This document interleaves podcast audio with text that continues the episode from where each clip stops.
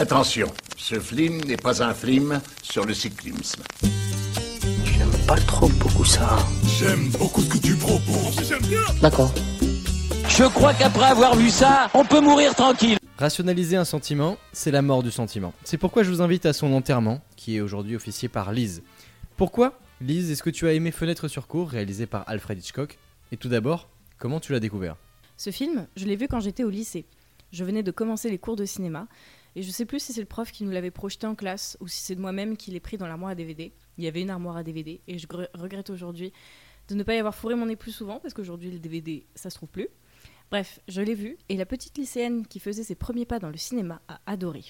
Le scénario, cette douce enquête policière sans cascade ni effet visuel à gogo, la mise en scène, ce huis clos entravant et suffocant au panoramique incessant, les acteurs, Grace Kelly et James Stewart, les stars du cinéma de l'époque, qu'il était à juste titre et qui vont travailler de nouveau avec Hitchcock par la suite. Cela nous donnera notamment Le crime était presque parfait, La main au collet ou La mort aux trousses. Et sur les trois, je n'en ai vu qu'un seul. Eh ben j'en ai vu zéro. Mais alors, de quoi ça parle? Eh bien, ça parle de Jeff, qui est un reporter photographe et qui, suite à un accident de travail, euh, a une jambe cassée. Du coup, il est contraint de rester chez lui, sur une euh, chaise roulante, sur un fauteuil roulant. Et il va en profiter pour euh, étudier le comportement de ses habitants. De ses habitants de l'immeuble d'en face, plutôt. faut peut-être préciser. Ses voisins. Euh, faut aussi préciser que c'est la canicule, donc toutes les fenêtres sont ouvertes, donc c'est beaucoup plus simple d'espionner les gens. Et euh, ces observations l'amènent à la conviction que Lars Thorvald, son voisin d'en face, a assassiné sa femme. Donc il va essayer de euh, résoudre le mystère, mais pas tout seul, parce que sa fiancée, Lisa, euh, va, même si au début elle va un peu se foutre de sa gueule, va se prendre au jeu et va l'aider. Alors, qu'est-ce que t'as aimé? Tout. Alors, c'est un bien petit mot qui convoit beaucoup, beaucoup de sens. La fenêtre sur cour n'a pourtant aucun défaut, ou presque. Il y a une ombre, une impression étrange qui traîne. Un point sur lequel je n'arrivais pas à mettre les doigts dessus, mais qui me rendait addict et qui me faisait revoir ce film encore et encore. C'était en arrière-plan, latent, facilement mis de côté, mais pas complètement écarté. C'était toujours là, même après tant de visionnage. Un peu comme le monstre qu'il y a sous le lit quand t'es gamin. Il est toujours là, mais tu le vois jamais.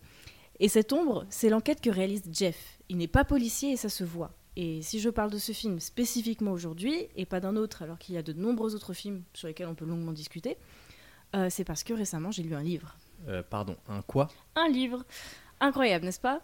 Un livre de Pierre Bayard qui s'intitule Hitchcock s'est trompé, fenêtre sur cour. Et ce livre, sans que je m'y attende, a mis le doigt exactement pile à l'endroit où cette impression, cette ombre étrange se logeait. Mais j'aurais dû m'y attendre vu le titre du livre quand même.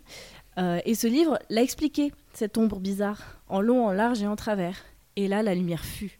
Je ne vais pas dévoiler ce qu'il en est, car euh, le livre est écrit à la manière d'une enquête policière. Et il ne faut jamais, mais vraiment jamais, jamais, jamais, raconter la fin d'un roman policier. Mais ce que je peux dire est que cette révélation n'a pas tout remis en question. Au contraire, elle m'a fait adorer le film encore plus. Cette révélation a expliqué mon addiction. En fait, j'ai compris que je voulais, en revoyant le film, que ce dernier comble ce vide incompréhensible et éclaire cette ombre persistante. Mais un film n'a une lecture différente que s'il est remonté ou analysé. Or, le film, à ma connaissance, n'a jamais été remonté, et mon analyse de l'époque, celle d'une lycéenne qui découvrait le cinéma, je le rappelle, bah, n'était pas allée assez loin. Elle n'est restée qu'en surface, alors qu'il fallait creuser, comme creuse Grace Kelly dans la cour de l'immeuble pour trouver, pense-t-elle, la tête du cadavre de Mrs. Thorvald. Alors, ce qui t'a plu, c'est ce mystère. C'est même l'aura du mystère en tant que tel. Exactement. C'est ce qui m'a rendu accro. Aujourd'hui, je peux revoir ce film sans ce quelque chose qui cloche, sans cette question sans réponse, sans ce manque inexplicable.